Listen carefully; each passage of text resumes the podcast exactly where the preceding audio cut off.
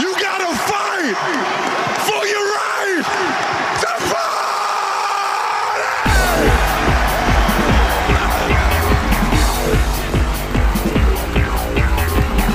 You're listening to the Arrowhead Live Podcast Network. Thank you, Kansas City. We did it, baby.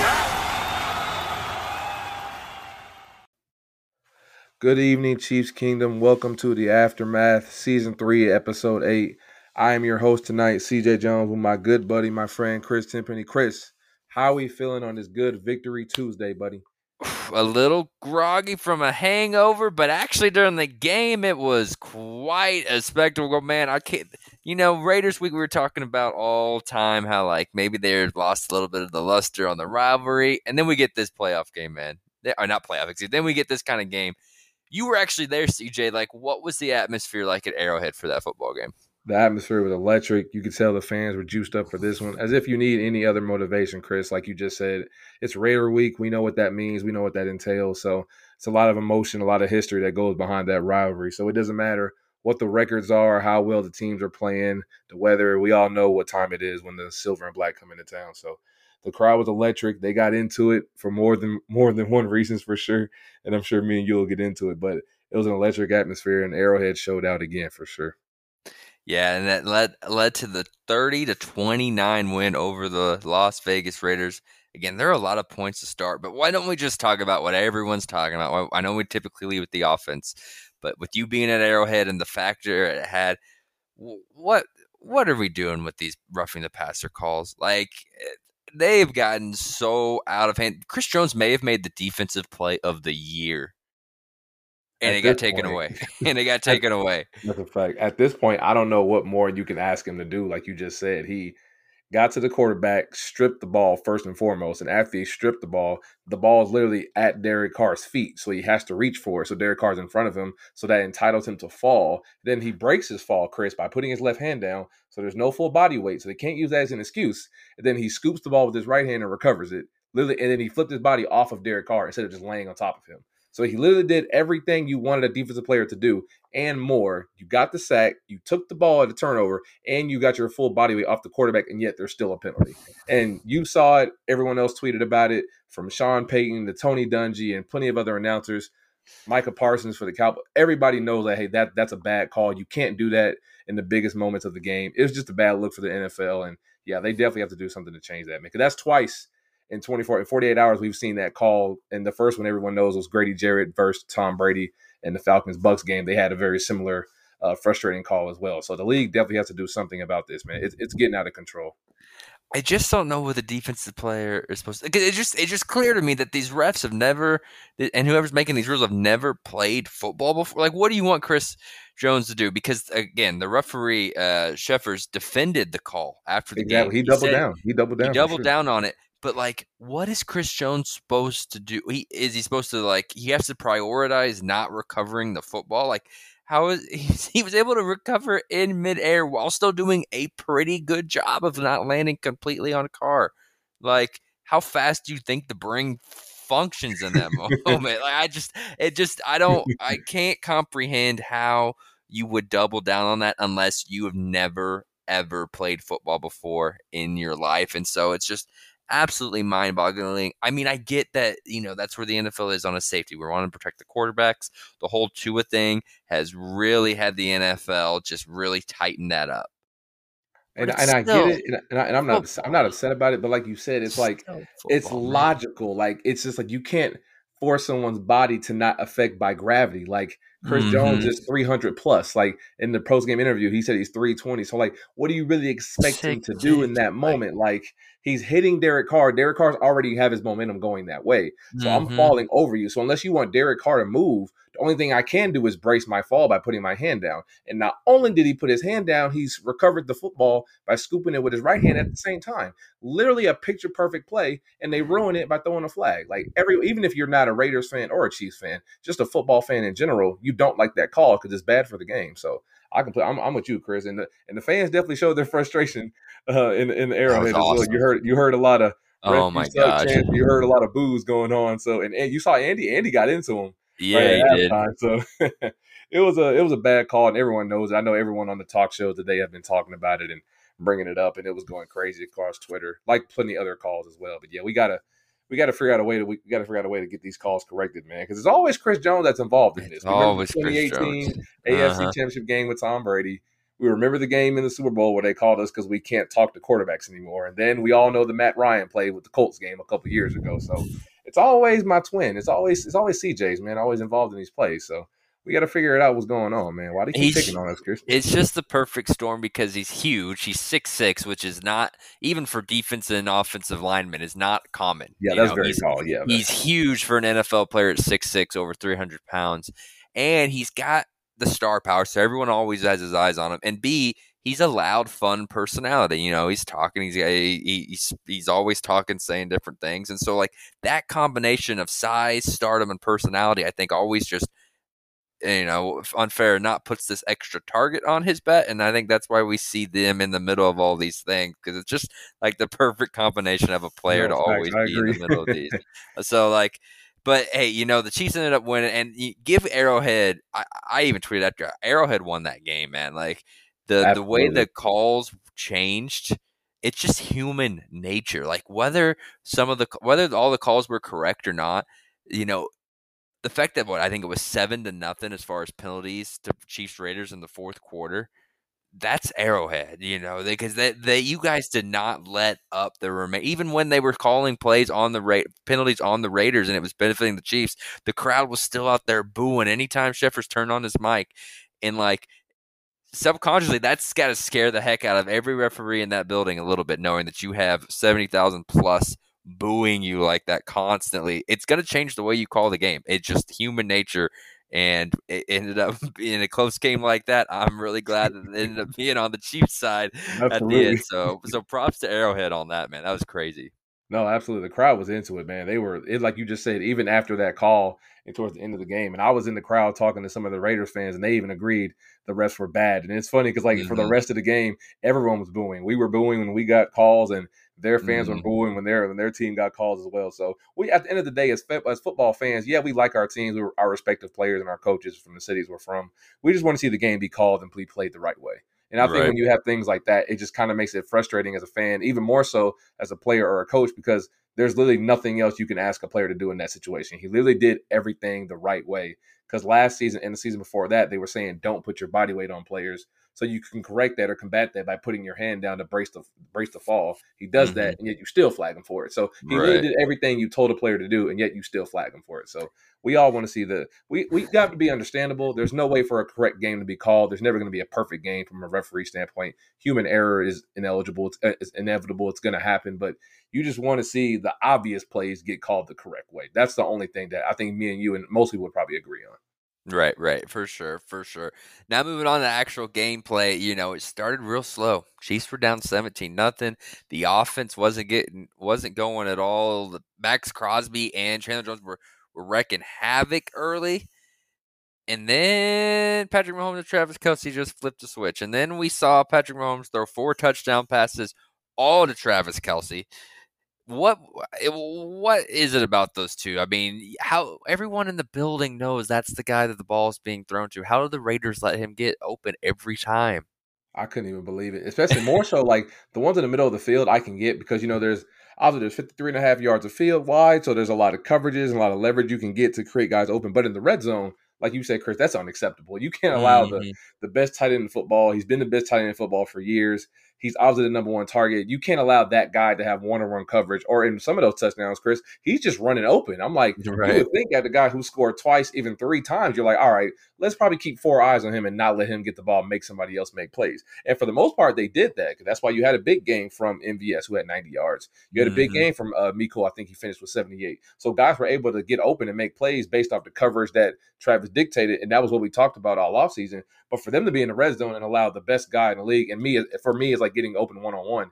That's just crazy. He did it four times, and that's a testament to him, his work ethic, and everything he's done over this off the offseason and this year. And that's why 87 is one of the best in the business, man. He's he's hard to stop, even when you know he's getting the ball. So. Right. No, it was absolutely incredible. And birthday boy MVS, you know, he did have a good boy. game. Shout out to MVS, man. Back to back, and you know he had the one drop on the screen, which you know I think that's just that's just who he is. There's going to be a couple drops in his game. I don't think you're away. Yeah. But the last two games, for the most part, have been pretty competitive, solid games from MVS. Is he starting to take over that? I know Juju's going through some injuries. I know Mecole's going through some injuries, but is he starting to take over that? number two, or is this just going to how the offense is? Where two weeks we think Mecole's, you know, one, two weeks we think it's just going to rotate all season long. Yeah, I think it's kind of like what you said. The second part is going to rotate, and if you look at the mm-hmm. press conference by MVS, and I think Juju said it during camp as well, it could be a different guy every week, and I think that's the mm-hmm. beauty of this offense. We know Travis Kelce sets the tone. We've heard that all year, and that's going to be the staple for the rest of the time he's here. But other guys have to be able to make plays, and I know I broke it down on on the timeline, and I posted a clip of how when we give guys time when they dictate coverage towards Kelce, it's going to give everybody one on ones. And I saw Dan Orlovsky break down. It was ironic, the same clip I did as well. So when you have guys like Miko, who's probably the top five fastest guys in the league, and MVS, who's been a big play threat his whole career, and Juju, guys who's a big body and good at making contested catches, you're going to get your one-on-one opportunities. Now it's just up to you to get open and win. And when you have a quarterback like Mahomes, I like those chances and I like those matchups with the guys we have. So I think it could be a different guy's job every week, and I think that's the beauty of this offense. Right, and it definitely wasn't a perfect game. There, you know, there were some ugly moments. I do have some beef with the play calling late. A couple things that I wanted okay, to kind of get okay. your opinion on. First yeah. is the going for two. So at this point, it's twenty-three to thirty when the Chiefs score, kick the extra point to go up eight, or you go for two and make it a two-score game. And I understand the appeal to a two-score game, especially when you have that offense. I am kicking the field goal with Patrick Mahomes. And here's why. I know that sounds almost counterintuitive because of who your quarterback is, but that ensures that the next time Patrick touches the ball, the worst it could be is a tie. You know, if you go for two and don't get it, you get the situation where the Raiders were in, where yes, they, didn't get their two point conversion, but had they scored later in the in the um, quarter, you know what I'm saying? Or like had there not been four and a half minutes and had it been like 30 seconds, had they put together like a seven minute drive, which we've seen before. They go down and they go for two. By going by the Chiefs going for two first and failing, you've now put yourself in danger of the other team wasting the clock and making sure Patrick never gets the ball again with at well, you know, with normal time with at least a tie. No, I, the, I, I, get you. I get you. You see what I'm saying? Yeah, yeah, yeah. yeah I know. Yeah. I don't know how well I explained it, but like you kick no, the extra good. point, you make it eight. So then that way, if the Raiders do go down and put together, you know, a seven minute drive, go for the two point conversion, tie the game, then at that point, you know, at least Mahomes has a chance to either win it in regulation or go into overtime. You know, without that extra extra chance of losing, like we saw in the Chargers game, what, like four years ago, where they went for two at the end, won 29 28. Mahomes didn't really get an opportunity at that point. So I'm just trying to avoid those situations. Thoughts? What are your thoughts on that? No, I, I completely agree. I can see it from both angles. And I've had this conversation with a lot of people today. Basically, where you're feeling as if if we're up seven now, if I make it a two possession game, you're saying in this scenario, if we get this two possession lead and make it nine, they have to go for two. And worst case scenario, if they go for two, we still have the lead. So I think Andy was trying to go for the kill in that moment. And you can say the same thing about Josh McDaniel's situation. Do you want to go for two at that moment and go for the kill and go for the win, or do you want to take the one be safe and put the pressure on the other team. And I think there's kind of like that's like the analytical part that people start to think about. And you also have to have some human think thoughts as well and kind of trust your gut. What's the scenario? What's the time and score? Is the weather? How your defense playing? Mm-hmm. What quarterback are you going against? All those factors come into play. Right. So I, I, agree with what you're saying. Give us a guaranteed eight point lead. Put right. all the pressure on Derek Carr to not only have to score and get a two possession. Now you have to go for two points when you get into the end zone as well. So uh, I, I, can see what you're saying right there. But you know, Andy's a very aggressive guy. He wants to go for the kill when he has to. We had an offense that was being virtually unstoppable once we got in the red zone in the second half. So I get what he was trying to say in that moment. But I'm I'm with you. I wouldn't mind just guarantee getting me an eight point lead, putting all the mm-hmm. pressure on Derek Carr because I believe in I believe in that moment our defense would have got a stop, and thankfully that we did get a stop at the end of the game. So, but I could definitely see the scenario going both ways, and you can kind of make the argument for why you should or shouldn't go for two. But in that kind of situation, trust your defense, get an eight point lead, and see if we can get a stop and get off the field. Gotcha. But like, here's my thing. Like, it didn't change anything. Like, if the Chiefs go for two and they get it and they're up 32 points, when the Raiders go down, they're kicking the extra point, so it's 32-30. So all that happened at the end with the you know Davante bobbling it and then them running into each other. Like, that's still all the same. You know, it's still only a two point game where they need a field goal. So I don't really think that going for two aided anything in the in the end Uh, They should just kicked the point. But the other thing that annoyed me is so the Raiders score, they miss the two points. Chiefs have the one point lead, four and a half minutes left. They can ice the game. Do you want to know what players were used on that final drive before the Chiefs ultimately had to punt it away? Oh, no, I remember. I'll let you tell the fans. I remember though. Skyy Moore twice, Clyde twice, and Mecole Hardman once. And Like- the McCollum, the one, the one that gets me. That's the one I was like, all three like we like i think clyde has done a pretty good job of of doubt of you know proving the haters wrong that he is a serviceable back. He's not the guy i want the ball in the hands of on the final drive. Skyy Moore doesn't get the ball at all but then you know he, he made most of his plays. I'm not saying that the play results were poorly but like still why are we drawing up plays for a rookie on a kind of have to have it keep away and then on third and three, Travis Kelce has been getting open in big moments all game. Yes, he only had seven catches for 25 yards, but he still had seven catches. You need three yards. You need a big, or you need to go big body and go MVS or Juju, you know, possession guy to get the three yards. And Mecole, who never seems to know what the heck he's doing half the time, who has a banged up heel, you're running a, a deep cross route. Like, I just uh, that blew my mind that those were the players that we the Chiefs decided to use on the final drive when they could have just iced the game and never even given it back to the Raiders. And the one that's so frustrating about the Clyde is on that run going toward the right. I think we had a counter call. The hole Mhm. was there. Wylie did a great job of pinning it in and opened up. The hole was there. He just got tripped up by the linebacker. And that's the You're right. moment by right there when you need it doesn't matter if it's Clyde, Jerick, or if it's either Pacheco. I'm sure you ask Bieniemy or anybody on that staff, like you have to make that play. We got the hole opened up for you. The lane is there. You're gonna have to get through some traffic to get this first down, and we only needed two yards at that moment. So you have to make that play as a running back. And I know, like you just said, Clyde has been serviceable at times, but I would have that same um, frustration for any of our running backs, whether that had been Pacheco or Jerry or Clyde. You have to make that play when the play's there for you to be called. I know Skyy had a couple uh, bubbles that he made towards the second half, and he made Right. a couple catches, and that's good for him because that's one of his special specialties about But like, uh, him is making plays after the catch. So yeah, yeah, but still, why why are we drawing plays up for the rookie in the half? to again? They worked, and so like it's hard to really get nitpicky about the Skyy Moore, but like, why is he not used in the other parts of the game? But in the important end, he's getting plays run up. Miko was the one that gets me. It's like I don't. yeah, yeah, that's the biggest one. That's the the, design is for sure. okay, but the timing of it, I agree with you, is wrong. Like you Yeah, don't yeah, run that play on third and short. You just don't do that. Exactly, exactly. And the other thing too is like, so I get why Pacheco wasn't used. He only had one carry because he still struggled in pass protection a little bit, as most rookies do. And the Chiefs had to throw a lot. They were down seventeen nothing. But and it's hard to say this on a rookie because I just complained about them using Skyy Moore as a rookie. But as far as running backs go, don't you want the guy that's a little bigger, a little stronger, that's probably going to get you at least three, even when the blocking's not there?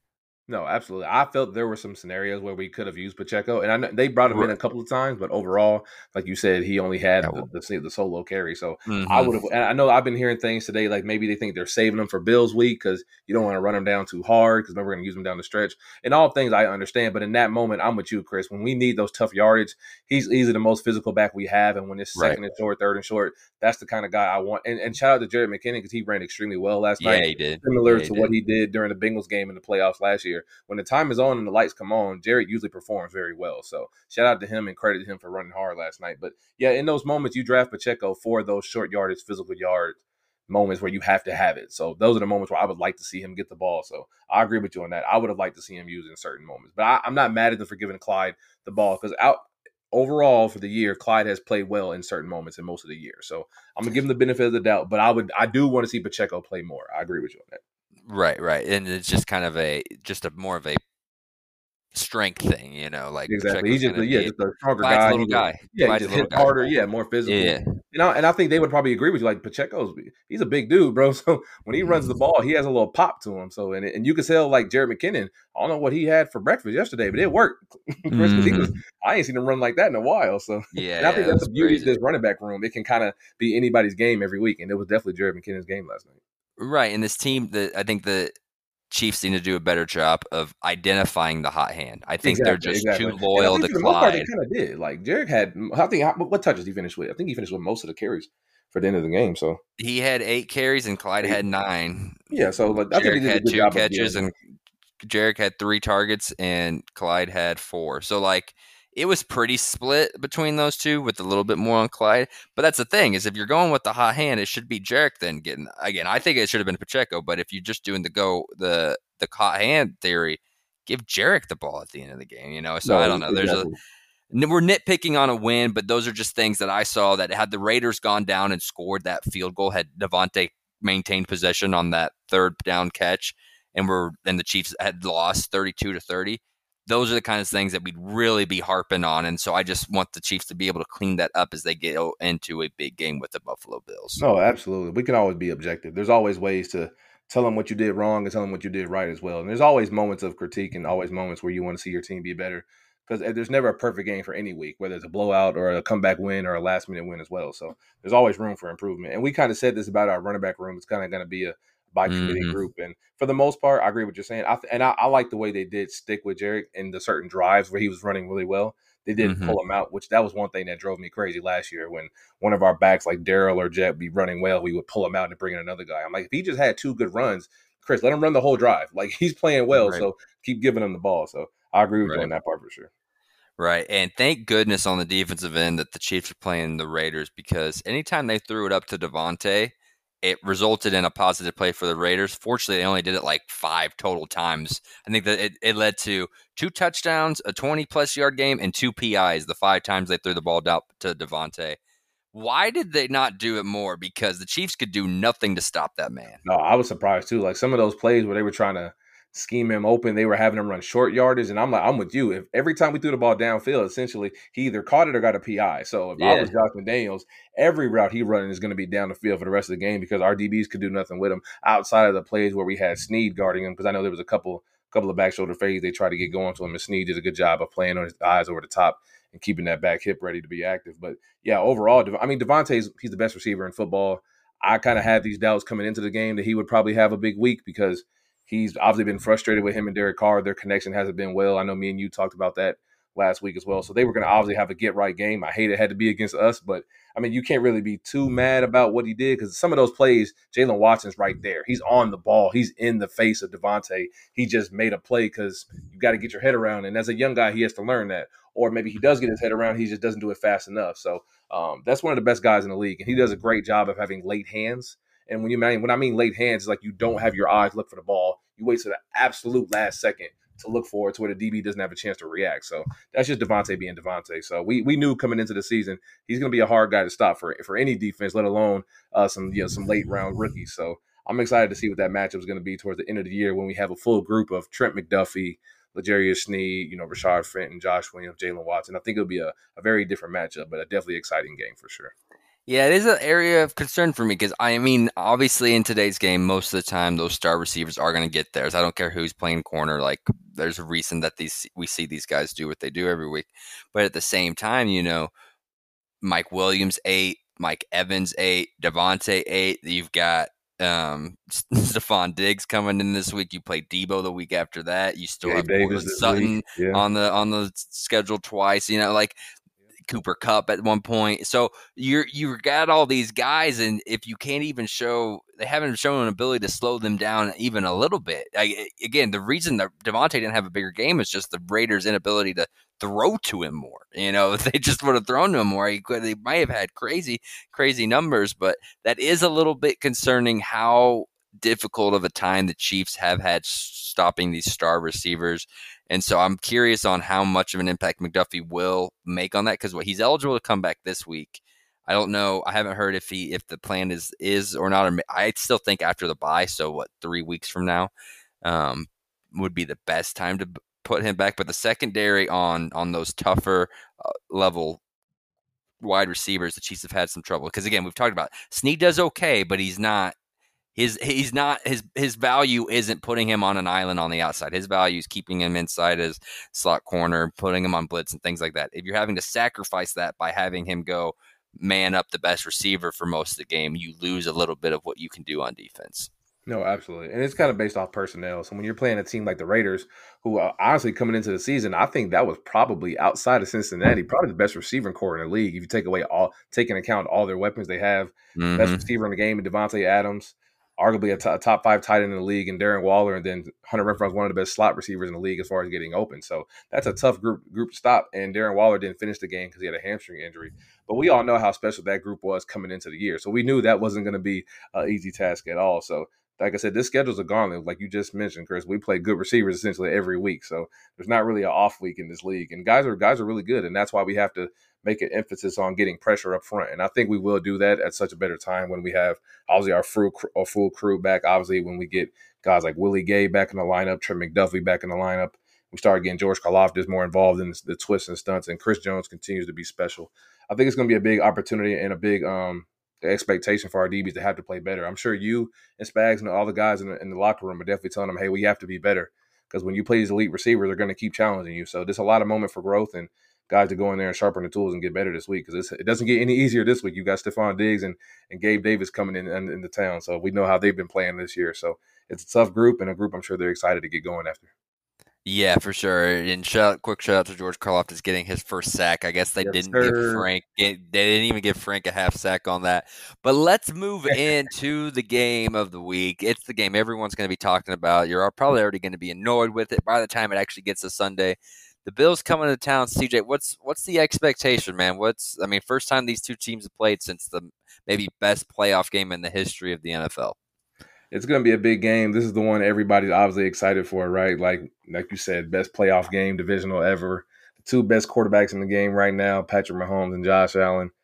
Two of the most controversial teams in the league right now, as far as like all the the names have been added, names that have been uh, lost to via free agency, mm-hmm. via trade, via injury. There's a lot of things that are going into this week, man, and it's just nothing more you could ask for. A 325 kickoff at Arrowhead Stadium, and you got the Bills Mafia coming in town, and I think the spread Vegas has them now at minus two and a half. I think that line's been moving. It was at three or three and a half, like I think yesterday or a couple days ago. So it's been kind of moving ever since the uh, since the end of our game versus Vegas. So I don't think no more you could ask for this game. It has every storyline, everything you could talk about. So it's it's gonna be electric, man. I can't, I can't wait to be there Sunday. I know the fans are gonna be rocking. I know the stadium's gonna be loud.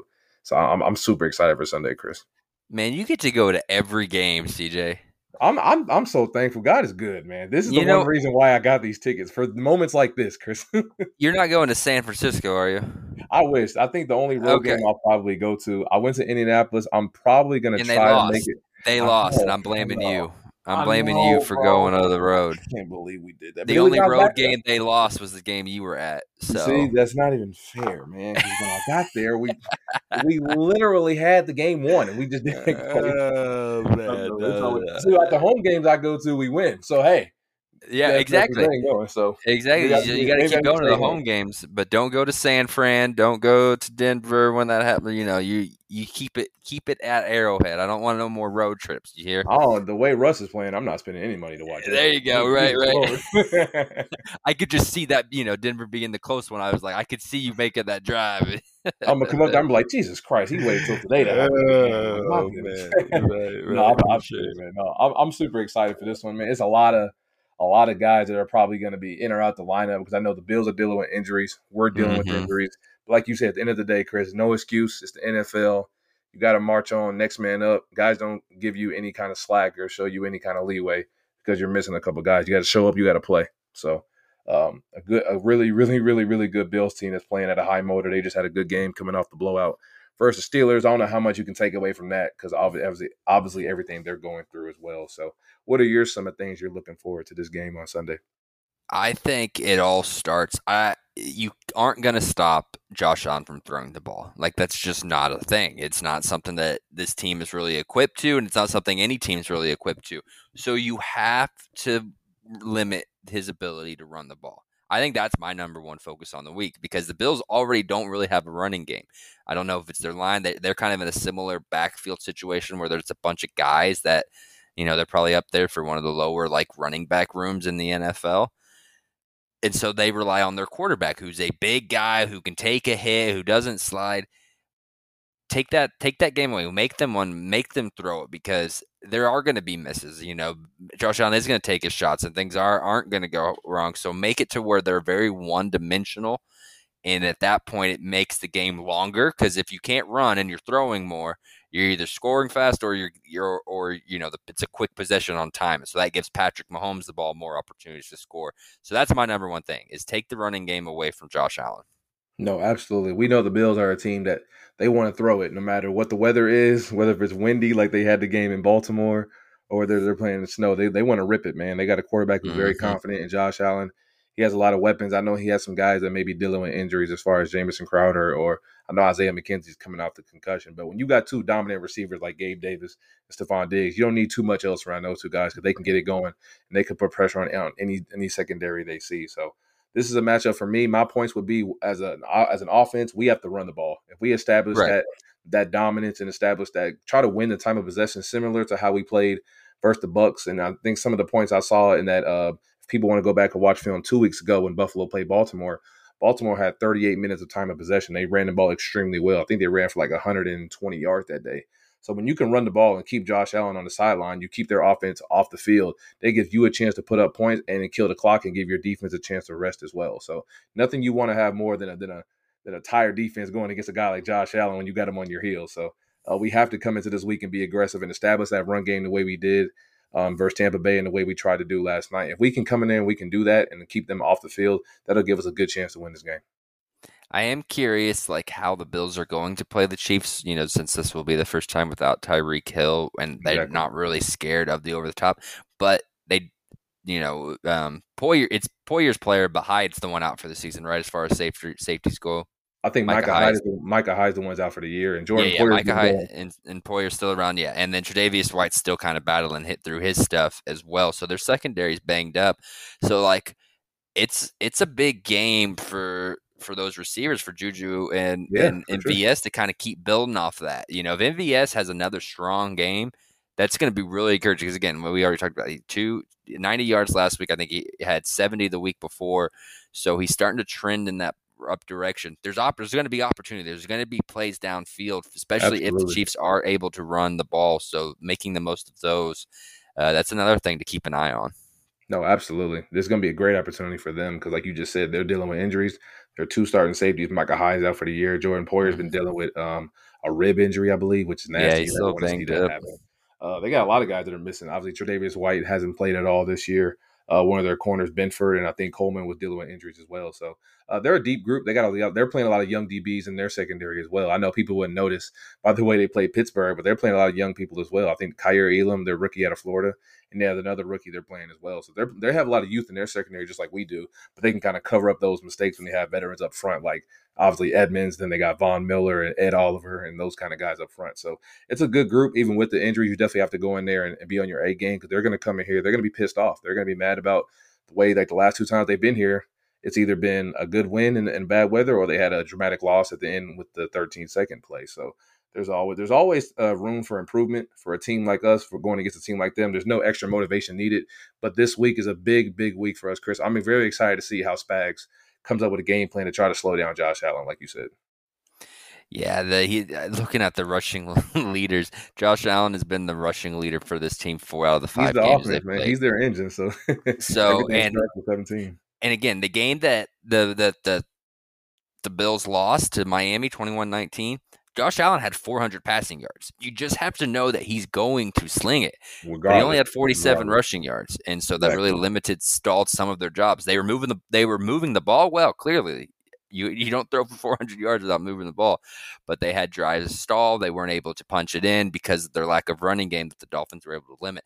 So I, I I'm doubling down on that man. I really think that's the key. I think you don't worry about the passing yards. I mean, obviously you do your best to stop it. You dial up some blitzes. Maybe you have Sneed, obviously, but like don't get in a fit if you know the the Bills are putting together you know a couple first downs after first downs. Just know that eventually it's really hard to sustain in the NFL for a long period of time. That those plays are going to eventually lead to mistakes. There's going to be a tit pass. There's going to be a sack. You know something's going to happen. Just don't let them run the dang ball.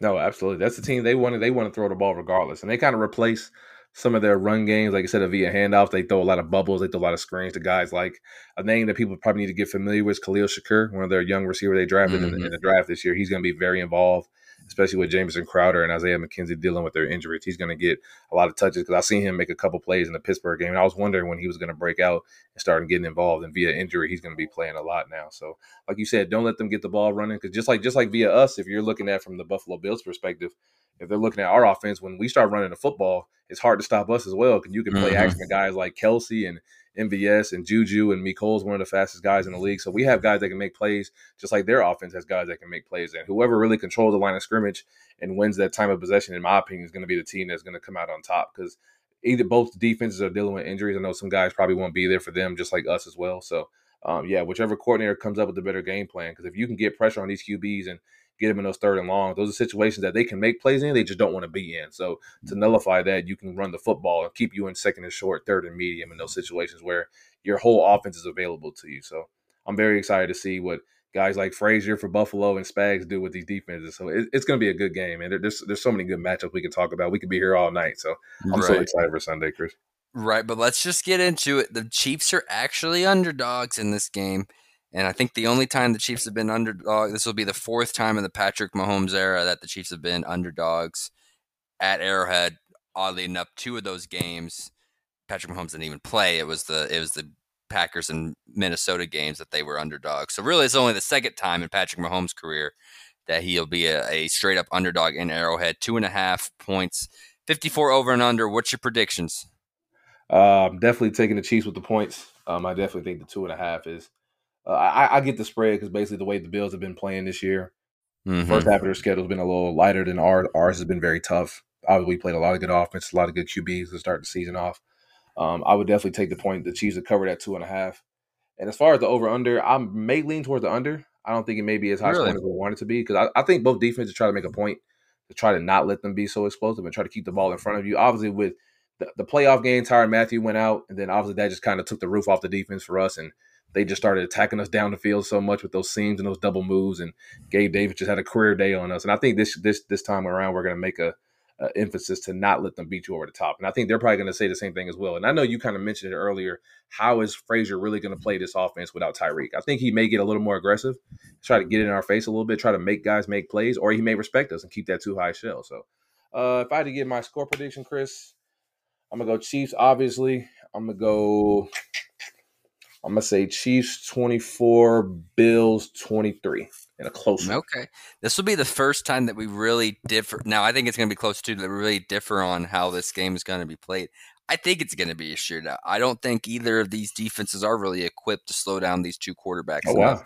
The Chiefs, the both these are the this is the number one and number two highest scoring offenses in the league through five weeks. The Chiefs averaging almost 32.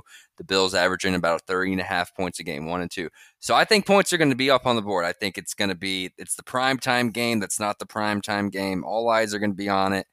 I'm going 34-31 Chiefs. Do we go? I'm trying to think whether that close. Are we going like Butker or Matt Wright, who did kick a 59? Are we going that like game winner, Butker- or we go? Butker plays. I, I think Butker makes a game winner too, but I think Yeah, yeah. a little slower If- than what it is. That's what I think it is too. If, if if Butker plays, I would love to say, you know, it's 31-31, you know, minute 51 left. Mahomes gets the ball, drives down the field, hits Kelce and Juju a couple times. Butker lines up for a 47 yarder, nails it as time expires. Chiefs win 34-31. That's what I'm going. no, it's locked in the- now. What's I'd- what's the what, what's the spread at? They had it at what 54. Uh, Yeah, yeah. Let me see. It's a lot of factors I like because I know there's, there's certain guys going to be playing. Because I, I think Poyer plays. I know they said he's ba- dealing with ribs, which is a nasty injury, but I think in this kind of matchup, guys are going to. I know. I if I know all this. My my my thoughts are based off if Trent McDuffie plays because I think Mhm. that's why we may not have let them have a bigger game as they usually do. Make them have to run the ball and move the ball down the field. So if if I'm taking everything into account, best case scenario, if all the guys we just said play like Poyer, McDuffie, Butker, uh, the Butker being the biggest one, I could Right. see like I'll, I'll, I'll bump it up a little bit for you, Chris. I'll say 28-27. That's my You final, don't have my to bump it up for me, man. final. No, no, no. I'm, I'm gonna make it Hey, a little CJ, interesting. CJ, you know we're allowed to have different opinions, right? No, no, no, no, no. I was basing off like what players I've seen because I'm thinking like, okay, is he really gonna play? Because like it's all based because if certain guys don't play, I don't think it's gonna be that high scoring. Because obviously guys are not gonna make as many. I don't want us to miss any more kicks. Please let Butker God play. Please let Butker play this week. Jesus. Prayer circle for Harrison Buck, Harrison Butker's ankle. We need him playing this week, guys. Right, right, for sure. And uh, we didn't even mention Von Miller, who will be a factor on this game. too we- much mention about him. but but we've you know the the Chiefs and gosh, if Orlando Brown, who I thought it was going to be a long day. We're we're jumping back. I know we're supposed to end the show, but like I thought it was going to be a long day with the way Chandler Jones was going after Orlando Brown early. they made adjustments. They made adjustments. He- they made adjustments, and you know what? I haven't looked up in the tape to know if that was more chipping and doubling, or if Orlando Brown just generally played better the last three quarters. But he can't afford to get on that get on that kind of start with Von Miller because No, Von Miller will absolutely, make the Chiefs absolutely. pay quick. Absolutely. So that is that is that's the one factor that could slow the Chiefs' offense down. But other than the pass rush, we the Chiefs played a lot of good pass rushes and they put up a lot of points against those. So I Mahomes has a way, and Andy Reid has a way of scheming up those things, and you know even if it looks bad early, of getting in favorable matchups late in games, I still think it's a shootout. So No, absolutely. That's a that's a group up front. And and credit to Maxx Crosby and Chandler Jones. That's one of the best pass rush duos in the league. So mhm. um, obviously the Bills have a good D line as well, but Von Miller is the one that sets the tone for them. So there's some other guys on the side of the ball that can rush the passer. But I don't know if they have Greg a guy that's like on a- Jordan Phillips. Yeah, Jordan Phillips. They have, uh, I think, a Rousseau. That's how you say his name, I believe. Yeah, yeah. correct. So they have guys, but I don't know if they have a Maxx Crosby and a, and a Chandler Jones type of combo. So for sure. overall, for I think that de- that defense is better, but that's one of the best duos I think you're going to see in the NFL. And I don't kind of look at the record. The Ra- the Raiders are a better team than what that record says. So, uh, Right. Going to- going- a big deal. Going from Bosa and going from Bosa and uh, man. Mack to, to the entire Bucs D line to Crosby and Jones to just Von Miller is a sigh of relief a little bit. Exactly. Like, okay, one guy. We don't have to worry about four. we got now. one real guy to worry about this week instead of eight. So, exactly. but, but yes. Still a very good uh, group, man. It should be a good game, so so we we went a little long this week. This is the first time we gotten in the 40s. There's just a lot to talk about with how fun that game, game, was big against game. the Raiders, and with this game against the Bills. So uh, hopefully you stuck with us. Hopefully we didn't bore you too much. Uh, CJ, where can the good people find you though as we wrap things up? They can always reach us on Twitter, Chris. My Twitter is CGZ81. That's C J E E Z Y 81. I'll post some clips for sure to get some film breakdown this week. And I post as much content as I can when I'm at Arrowhead as well. There we go. I love it. And you can always follow me on Twitter at 10penny8, always tweeting my feelings through the ups and the downs of the football game. So, again, we appreciate you guys all listening. Love the support. Um, and hopefully, we're talking about a huge Chiefs victory next week. Yes, We'll talk sir. next, we'll talk to you next time. Chiefs.